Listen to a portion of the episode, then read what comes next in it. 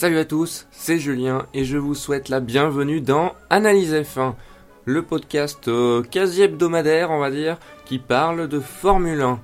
Donc aujourd'hui, je vais parler dans un premier temps des bons pilotes de milieu de tableau qui commencent à se plaindre, on commence à entendre euh, leur voix s'élever, que ce soit dans la radio ou dans les médias. Et dans une deuxième partie de podcast, euh, j'aborderai un, léger résumé du prix de Formule E qui s'est couru à Monaco. Alors ne vous en faites pas, je n'ai pas, euh, je ne me suis pas terré dans ma caverne. Je sais qu'il y a eu quand même pas mal de news autour de la Formule 1 qui concernent des nouveautés à venir, que ce soit pour 2016 ou 2017. Et euh, j'en parlerai très certainement dans le prochain podcast. Je ferai attention également parce que ces prétendues nouveautés ne sont pas encore euh, entérinées. C'est passé devant le groupe stratégique, encore faut-il que ce soit validé devant la commission F1, même si on peut se douter que la plupart d'entre elles vont être validées, ça semble bien parti, mais attention, attention, il faut bien, euh, il faut bien attendre. Hein. C'est comme en, France quand il y a un, projet de loi qui est voté, euh, euh, qui est voté en première lecture à l'Assemblée nationale. Il faut encore que ça passe par le Sénat ensuite, voire un, un énième retour devant l'Assemblée nationale. Voilà, c'est un peu, c'est un ce principe si on veut comparer un peu, un peu les choses, même si ça se passe pas vraiment dans les faits pareil. C'est vraiment pour vulgariser la chose. Donc, aujourd'hui, je vais parler de quatre pilotes en particulier. Alors il s'agit, vous l'aurez peut-être deviné, de Nico Hülkenberg, Romain Grosjean et, dans une moindre mesure, mais quand même, Daniel Ricciardo et Valtteri Bottas. Donc quatre pilotes de quatre écuries différentes. Et pourquoi ce sont quatre pilotes qui ont connu la lumière, qui, euh, dont on sait qu'ils sont très talentueux et qui pourraient faire de grandes choses dans d'autres écuries. Ça c'est clair. Ou qui ont déjà fait de grandes choses dans leurs écuries actuelles ou de, choses très intéressantes.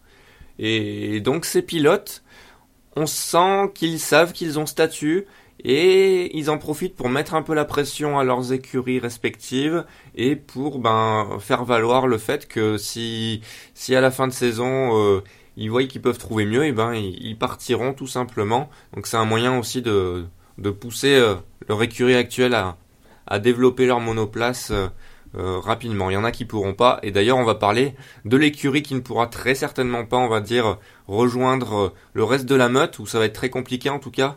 Ça va être Nicole Kenberg chez Force India. Chez Force India, pourquoi ça va être très compliqué? Eh bien, je l'avais déjà expliqué. Hein, Force India, la monoplace est arrivée très tard. Ils ont capitalisé en début de saison un tout petit peu, mais ils sont vite reculés dans la, hiérarchie. Pardon.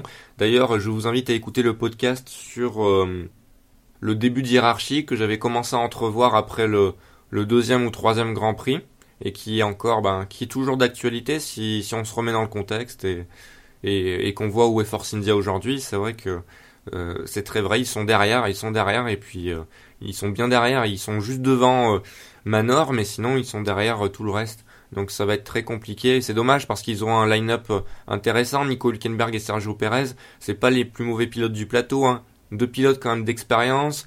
Il y en a un qui a connu euh, pas mal de podiums, euh, Pérez, malgré euh, son irrégularité. Et un autre qui est très régulier et qui a, qui a quand même fait beaucoup parler de lui en 2013 chez Sauber quand il avait fait effectuer de très bonnes courses face à des champions du monde. il lui manque un podium. Il lui manque un podium. Je crois qu'il a déjà fait une ou deux pôles, mais il lui manque un podium.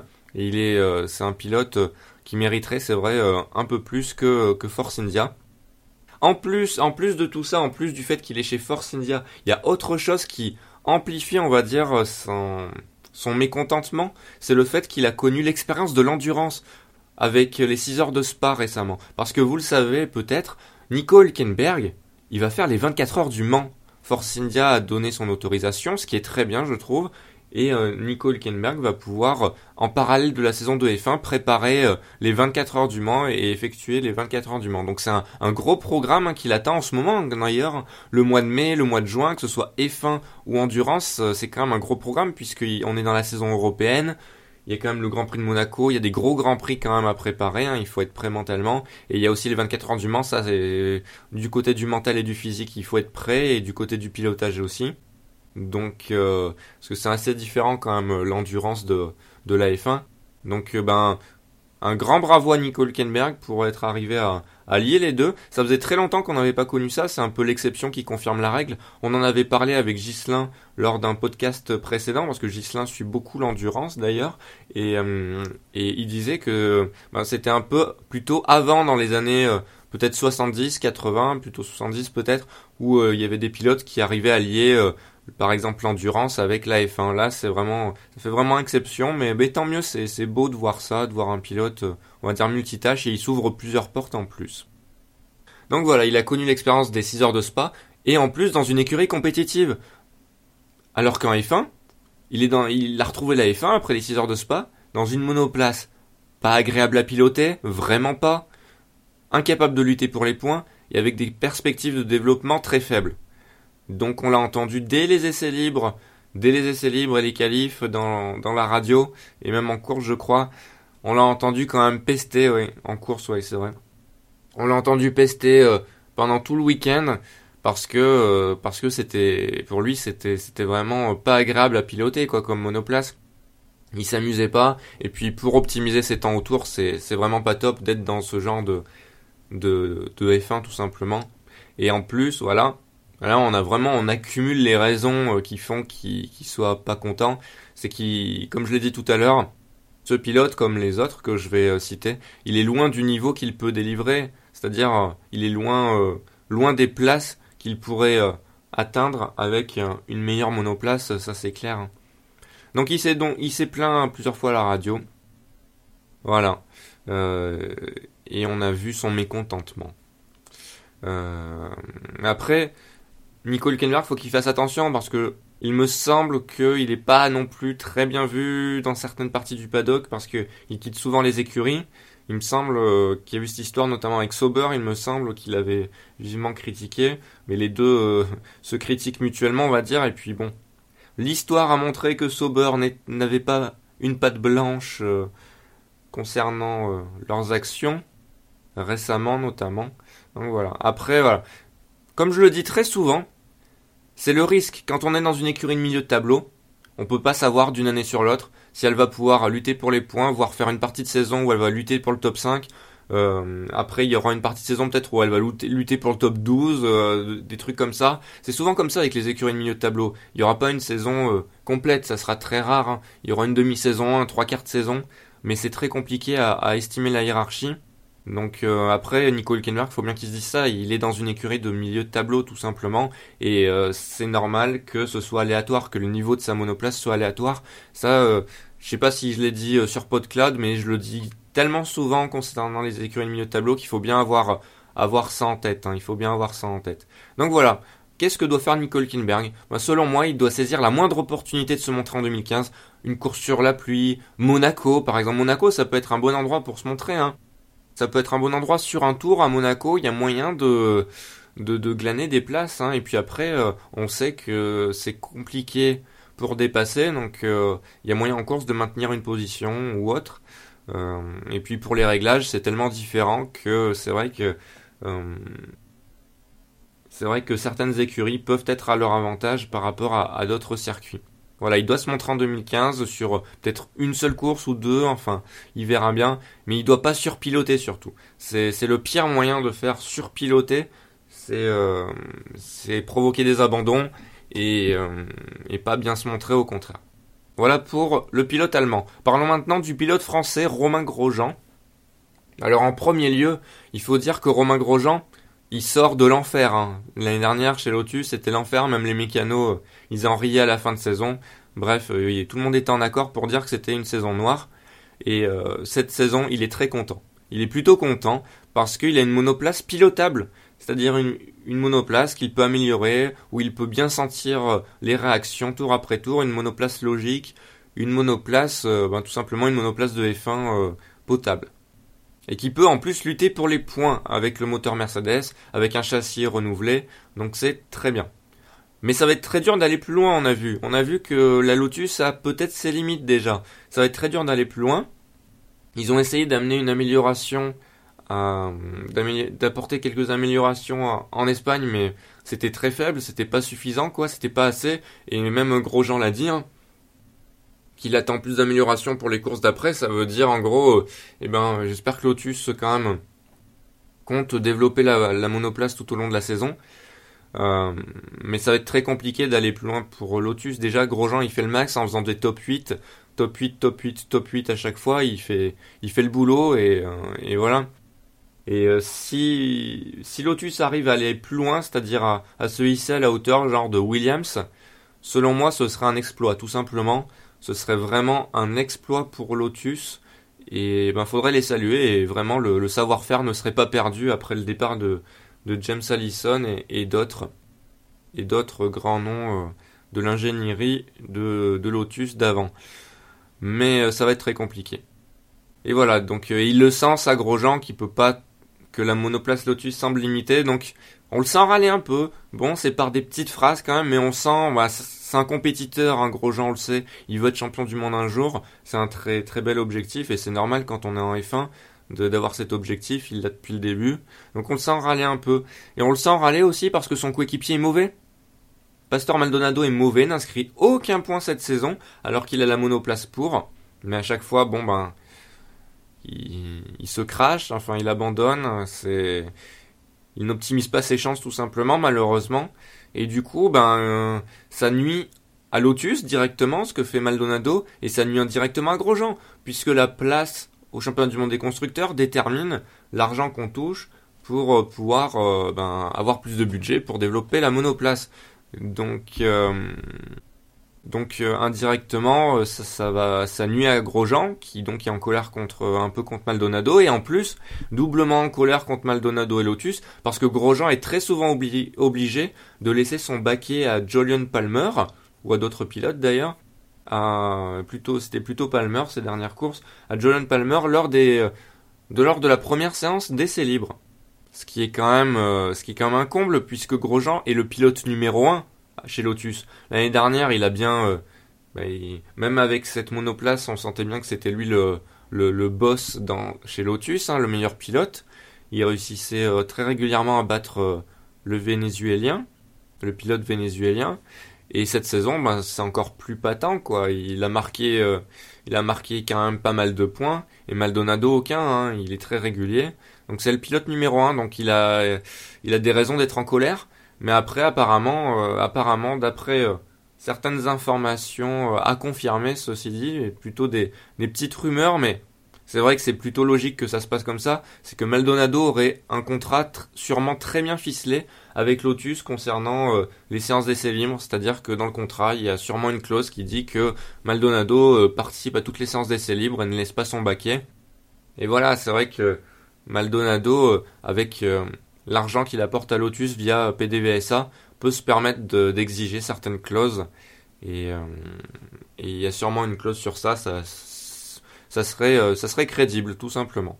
Donc voilà, Grosjean, il doit prendre son mal en patience, ne pas surpiloter non plus, parce qu'on sait que Grosjean, quand il surpilote, c'est vraiment pas bon. Hein. Faut qu'il reste dans la mentalité de 2013, 2013, 2014, 2015. Bon, je pense que là, il retrouvera pas ses errances de 2012, et encore heureux.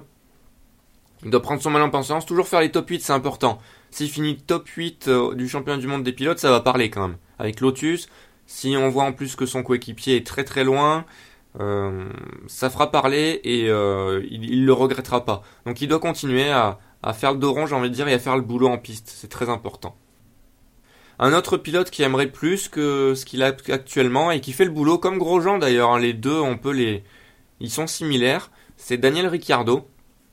Daniel Ricciardo qui est chez Red Bull quand même, mais qui est pas à la hauteur des, attentes du pilote australien, puisque euh, les attentes du pilote australien et même les attentes de Red Bull, c'est le titre, tout simplement la lutte pour le titre, et Red Bull en est très loin. La faute à une unité de puissance Renault en deçà de ses concurrentes, et la faute au châssis Red Bull, tout simplement, qui est euh, pas très bon, hein, il faut le dire, hein. maintenant on peut le dire. Quand on voit en séance de qualification sur un tour que Red Bull est moins performante que, que Toro Rosso, Bon après en course ça s'inverse, mais attention, c'est pas c'est pas un châssis euh, très folichon, hein, franchement. Trop grosse déception de Red Bull. Et voilà, Ricciardo reste sur trois victoires en 2014, les seules d'un pilote hors Mercedes. Donc on l'annonçait légitimement, en plus avec ah, les, performances qu'il a délivrées l'année dernière, les victoires, c'était des victoires au panache, des victoires de, de champions. Hein. On l'annonçait légitimement comme un prétendant au titre, si Red Bull était à la hauteur, bien entendu. Donc, évidemment que Ricciardo attendait un peu plus. Et d'ailleurs, ben, je, vais le citer. Je vais le citer d'ailleurs. Euh, il garde la tête froide, Ricciardo. Il est très lucide, très mature. Alors, je cite. J'ai maintenant un rôle plus important dans l'équipe, et même si, parfois, j'ai envie de me mettre en colère, je sais que cela ne serait utile pour personne. Nous n'avons pas besoin d'ajouter de l'huile sur le feu. Voilà, c'était la déclaration de, Daniel Ricciardo il y a pas longtemps. Euh, il a raison, en effet, Red Bull et Renault sont déjà assez tendus. Assez tendus et en plus ils sont déjà assez conscients des, progrès à faire, donc ça sert à rien de remuer le couteau dans la plaie et de dire que l'un ou l'autre, voire les deux, font pas le boulot. C'est ça ne servira à rien. Mais il signale quand même en filigrane, quand même dans sa phrase, que la situation lui plaît pas. Et oui, il faut bien voir ça. S'il dit euh, parfois j'ai envie de me mettre en colère, c'est vraiment que le comportement de la monoplace et la pointe de vitesse de la monoplace ne lui convient pas, alors que peut-être qu'on lui a promis des choses c'est Red Bull pour 2015, des, une lutte pour le titre, etc. et qu'elle n'est pas là. Donc voilà, la situation lui plaît pas, il le fait quand même un, petit peu savoir. Mais voilà, en piste, il fait du très bon boulot, il a raison. Il fait des très bons boulots en 2015, pas de relâchement, top 7, c'est généralement top 6, top 7, euh, c'est le niveau maximum de sa Red Bull et il l'atteint, tout comme Grosjean avec sa Lotus. Donc c'est du très bon boulot pour Ricardo. Il fait bien. Tous ces pilotes, ils doivent réussir absolument en piste. Au cas où, euh, au cas ils ne restent pas dans leurs écuries, il faut se montrer. Parce que le paddock peut oublier vite hein, les performances. Donc il faut se montrer tout le temps pour, euh, pour réussir à, à, atteindre ses objectifs de, de lutte pour le titre, tout simplement. Autre pilote, Valtteri Bottas. Alors lui, c'est un peu plus mesuré. Il laisse plus son, son management, euh, son management parler. Mais ils ont le même discours hein, globalement. Alors, est-ce que j'ai une citation? Non, j'ai pas de citation. Mais globalement, en gros, le, le management de Valtteri Bottas composé de Didier Coton et de Mika Hakkinen, s'il vous plaît. C'est plus le management qui communique autour, qui a commencé les, on va dire, les hostilités hein, en termes de communication, même si c'est pas vraiment hostile. En gros, ils disent vouloir que Bottas lutte pour le championnat du monde. Tout simplement, ils ont dit euh, l'intérêt de, Bottas, c'est de lutter pour le championnat du monde. Donc on va, on va tout faire pour ça, on va faire notre boulot. Et euh, par conséquent, ils sont à l'affût de propositions venant d'écuries plus puissantes que Williams pour Bottas. Et euh, ça met un peu Williams sous pression par ce biais. Parce que Williams doit se dire, eh bien, on doit, on doit développer, on doit continuer à développer notre monoplace si on veut garder Bottas. Et à mon avis, ils ont, Williams a tout intérêt à, à garder Bottas, même s'il y a quand même des pilotes talentueux ensuite dans le, dans le paddock quand même euh, qu'ils pourraient engager. Donc, euh, c'est, une petite pression, mais quand même, quand même, ils ont la chance d'avoir Valtteri Bottas, euh, qui a montré de très grandes choses l'année dernière.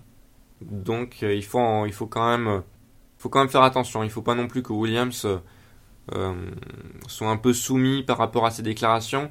Il faut quand même qu'il s'affirme en patron. Euh, mais, mais, mais, voilà, je pense que Williams aussi, leur objectif cette saison, c'était avant tout troisième au championnat du monde des constructeurs et ensuite peut-être une victoire. Ils vont peut-être essayer de se rapprocher quand même. Parce que là, Williams fait un peu des courses anonymes depuis, le début de saison, il faut le dire, des courses anonymes avec Bottas et Massa qui sont très souvent, on va dire, un peu seuls parce qu'il y a Ferrari et Mercedes loin devant et les autres écuries sont loin derrière. Et Williams c'est au milieu comme ça et font leur, leur course tout simplement. Donc c'est des courses un peu ennuyeuses, sauf pour Bottas d'ailleurs. Bottas qui arrive, qui arrivait deux fois à lutter avec des Ferrari, à la fois celle de, de Vettel et de Raikkonen. Donc euh, de très belles performances de Valtteri Bottas qui, euh, qui est très rapide et confirme sa vitesse de l'an dernier tout simplement. Du côté de Valtteri Bottas, lui récemment il a déclaré que ben euh, que d'un côté ben son but c'est d'être champion du monde un jour, donc il fait confiance à son management pour euh, pour faire le boulot, mais euh, d'un autre côté bon discours de bon communicant, il a dit que qu'il n'oublie pas que l'humain est très important pour lui selon lui dans, dans le paddock et que et que voilà il fera tout chez Williams pour avoir les meilleurs résultats possibles. Tout simplement, bon, c'est normal. C'est normal, il a raison, Valtteri Bottas, c'est de, ne pas se froisser avec son employeur actuel. C'est très important dans le paddock parce que c'est un milieu ultra concurrentiel et il serait quand même malvenu de, se mettre à dos euh, une écurie, surtout une écurie quand même de prestige, hein, Williams. Donc il, a raison de respecter, de respecter Williams à sa juste valeur et, et d'attendre tout simplement et de faire le boulot. Voilà. Donc c'est une situation frustrante pour tous ces pilotes qui aimeraient prouver leur qualité devant en piste, ça c'est clair, plus devant. Hein. Euh, ils le mériteraient les quatre, mais voilà. On est en F1, c'est un milieu ultra concurrentiel, ultra concurrentiel. Hein. Les écuries de pointe, et eh ben, t'as deux baquets par écurie, donc c'est très compliqué que tous les grands, les gros, tous les pilotes euh, très forts euh, soient servis. Donc ces pilotes-là, les quatre là que j'ai cités, doivent faire le dos rond et saisir la moindre opportunité de se montrer euh, et de faire des résultats quoi. Et pour l'instant, la plupart d'entre eux réussissent. Hülkenberg, il a du mal parce que ça va être très compliqué quand même pour lui, plus compliqué que les autres, puisqu'il est dans une écurie qui a peu de marge de manœuvre et, euh, qui est très faible cette saison.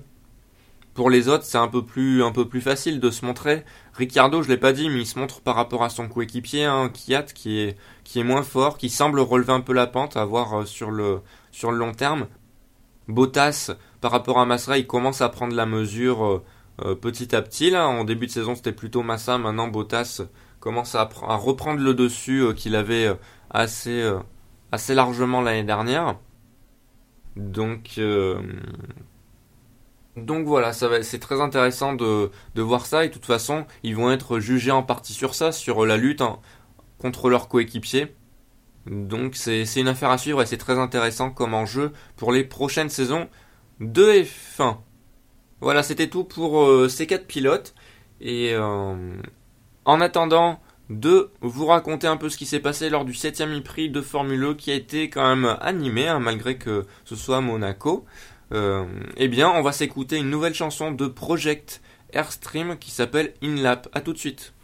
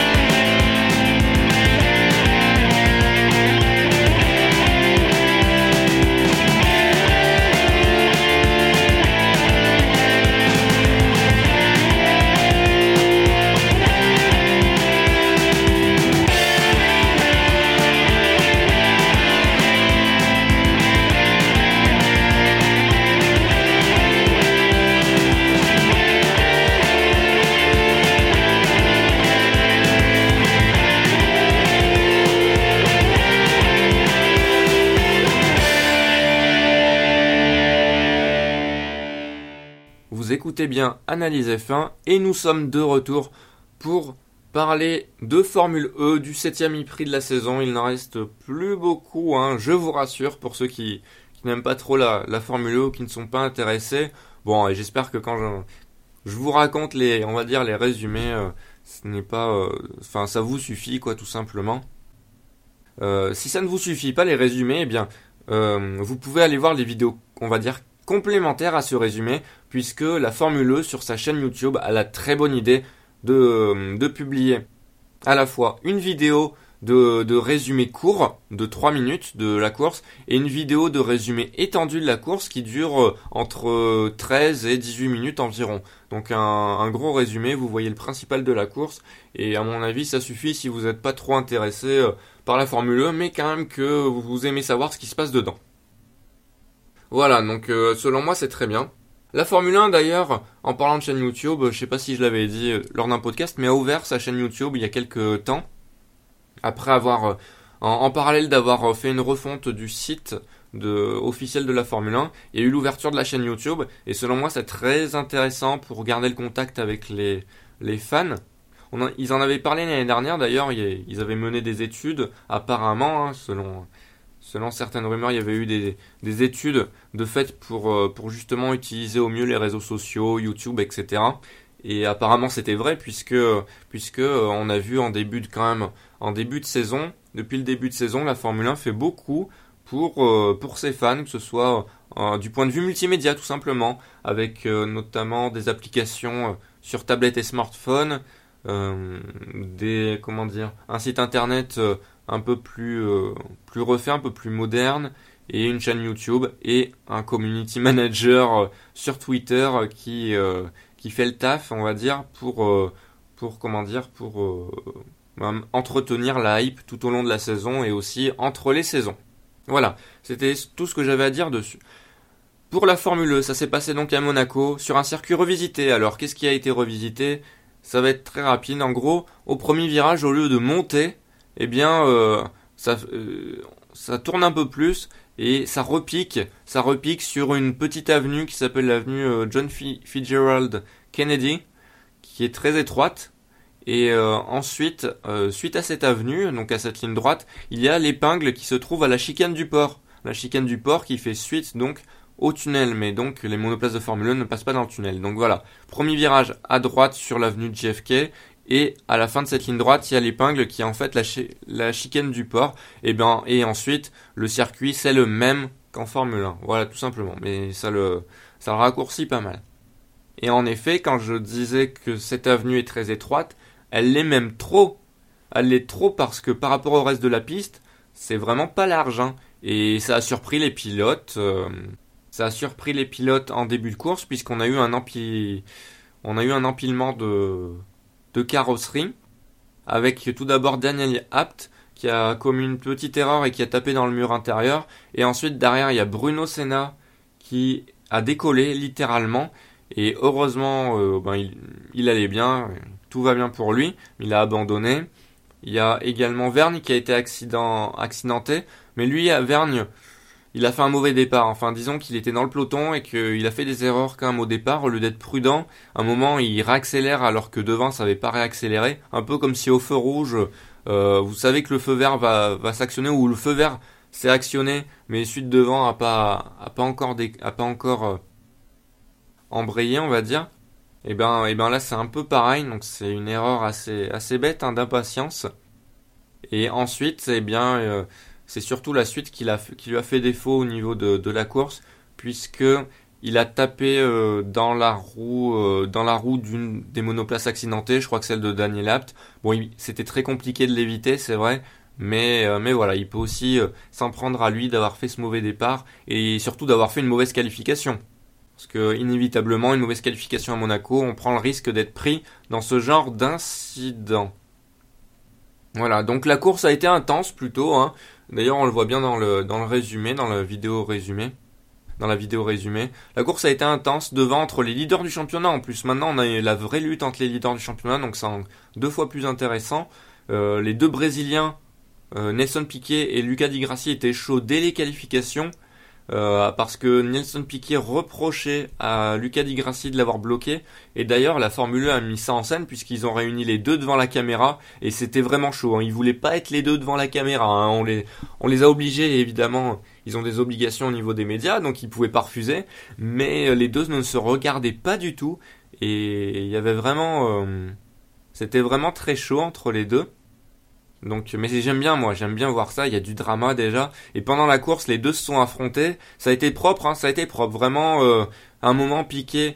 Euh, S'il avait été salaud, on va dire, il aurait pu euh, forcer l'intérieur et occasionner l'abandon des deux. Mais il sait qu'il joue championnat, il est pas bête et il ne l'a pas fait. Alors que euh, d'autres plutôt l'ont fait en voulant dépasser dans, dans le fond du peloton. Et c'est là qu'on voit la différence entre entre les meilleurs pilotes de, ce plateau de Formule E et les, autres, tout simplement. On voit vraiment, des différences en termes d'intelligence euh, de course. Donc voilà.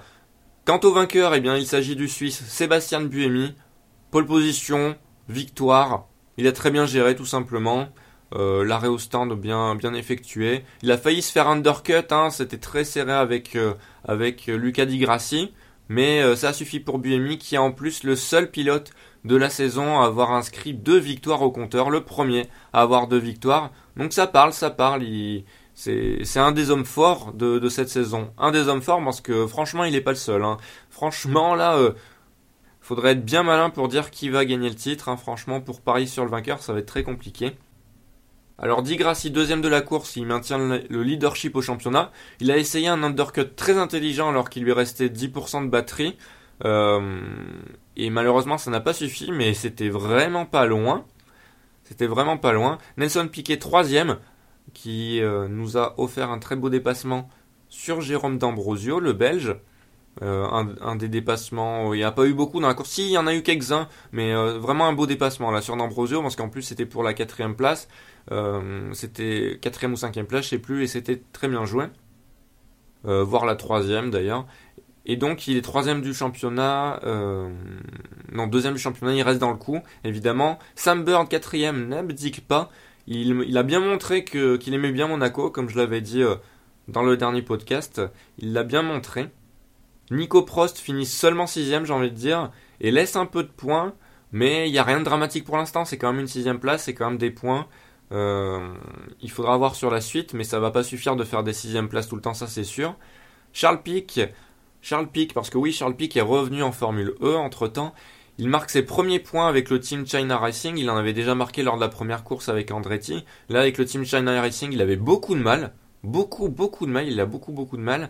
Et euh, mais voilà, même s'il a marqué ses premiers points, il a vraiment pas été à la fête lors euh, de la course. Et la seule fois qu'on l'a vu dans la course, c'est il s'est fait dépasser par deux pilotes au premier virage de manière assez bête. Il a été assez passif. Et euh, à Monaco, euh, quand un pilote est assez passif, ceux de derrière, ils ont tellement l'écro pour dépasser. Parce que Monaco, c'est tellement compliqué pour dépasser que quand on est derrière, on a tellement l'écro pour dépasser que voilà, les, deux pilotes qui étaient derrière, ils ont profité de la moindre opportunité pour euh, s'engouffrer dans le petit trou de souris. Donc voilà, euh, Charles Pic, c'est très compliqué pour lui pour l'instant en Formule 1. et voilà, globalement, pour, pour les principaux, les principaux faits de course et les principaux, on va dire, dépassements, etc. Au championnat, Lucas Di Grassi, premier 93 points, Nelson Piquet, deuxième 89 points, c'est toujours euh, très proche. Euh, Sébastien Buemi se rapproche, il a 83 points, il n'est plus qu'à 10 points du leader. Euh, Nico Prost recule un peu, 77 points, son coéquipier l'a doublé au championnat. Donc attention Nico Prost, hein, la lutte interne chez Idams. Euh, il doit revenir dans le top 3. Et Sam Bird, ben, 64 points à 29 points du leader. Lui, il recule petit à petit, mais il abdique pas. Il a le, on va dire, il a les planches de bois, il les porte comme ça. C'est très dur pour lui. Il, est, il a deux doigts de s'affaisser et de tomber, mais il est encore là. Et puis, euh, qui sait à Berlin euh, s'il arrive à faire un podium, voir une victoire et qu'il y a quelques abandons parmi les, les leaders, il pourra revenir dans le coup. C'est vrai, c'est pas fini pour lui. C'est vraiment pas fini pour lui. Alors bon, concernant ces leaders-là, quels sont les enjeux? Ben Di Grassi, il est très fort depuis le début de la saison. C'est le pilote qui a été le, plus souvent de fois, le plus souvent premier du championnat du monde. Nelson Piquet, son pire résultat, c'est cinquième. Il, il avait été cinquième en plus avec le meilleur tour en course, donc ça équivaut à une quatrième place. Son pire résultat, c'est cinquième depuis cinq courses. Donc tout le temps dans le top 5 depuis 5 courses, c'est le secret, hein, c'est vraiment le secret de la réussite, hein, Nelson Piquet. Et vraiment, il est très fort à plusieurs niveaux, hein, il, augmente le niveau de jeu depuis 3 courses. Buemi, c'est le premier pilote à avoir deux victoires, je l'avais dit. Prost doit reprendre des points, absolument, c'est vrai, à ses rivaux, euh, parce qu'ils vont pas le laisser. Là, il y a quand même pas mal de rivaux, donc euh, forcément, il faut vraiment revenir devant, et Sam Bird également. Sam Bird également. La prochaine course, sera à Berlin. Apparemment, euh, une course de pilote, on va dire. Euh, ça sera moins glamour puisque c'est sur un, aéroport, enfin sur un aérodrome, sur une piste d'avion. Mais euh, on va dire que la surface n'est pas la même. La surface n'est pas la même que les pistes rencontrées jusqu'à présent. Donc les pilotes annoncent une surface plus glissante, plus compliquée. Et ça devrait donner une course intéressante. Et il faudra pas craquer sous la pression. On va faire attention les pilotes IDAM, souvent sous pression. Hein, même Buemi, même quand il a gagné, il se demandait s'il avait gagné parce que le mec du drapeau à damier l'avait actionné après qu'il soit passé. Euh, donc, euh, mais attention, attention quand même à la pression. On va voir ça. Je crois, je sais plus quand c'est. Par contre, la course de Berlin, euh, je sais plus si c'est le même week-end que, que Monaco pour la F1 ou le week-end d'après ou voire encore après, je ne sais plus. Bref, je vous en reparlerai très vite. En attendant, eh bien, en attendant le prochain podcast où je parlerai des éventuelles nouveautés de la F1, eh bien, portez-vous bien. Je vous remercie encore d'avoir suivi ce podcast. N'hésitez pas à me suivre sur les réseaux sociaux que sont Facebook et Twitter. Le Twitter d'Analyse F1, c'est F1 Analyse, tout attaché. Et euh, je vous remercie encore. N'hésitez pas à partager ce podcast s'il vous a plu. C'est aussi, euh, ça me fait aussi très très plaisir. Et en attendant le prochain podcast, il y aura peut-être le Grand Prix de Monaco et à cette occasion, comme d'habitude, Vivons notre passion. À bientôt.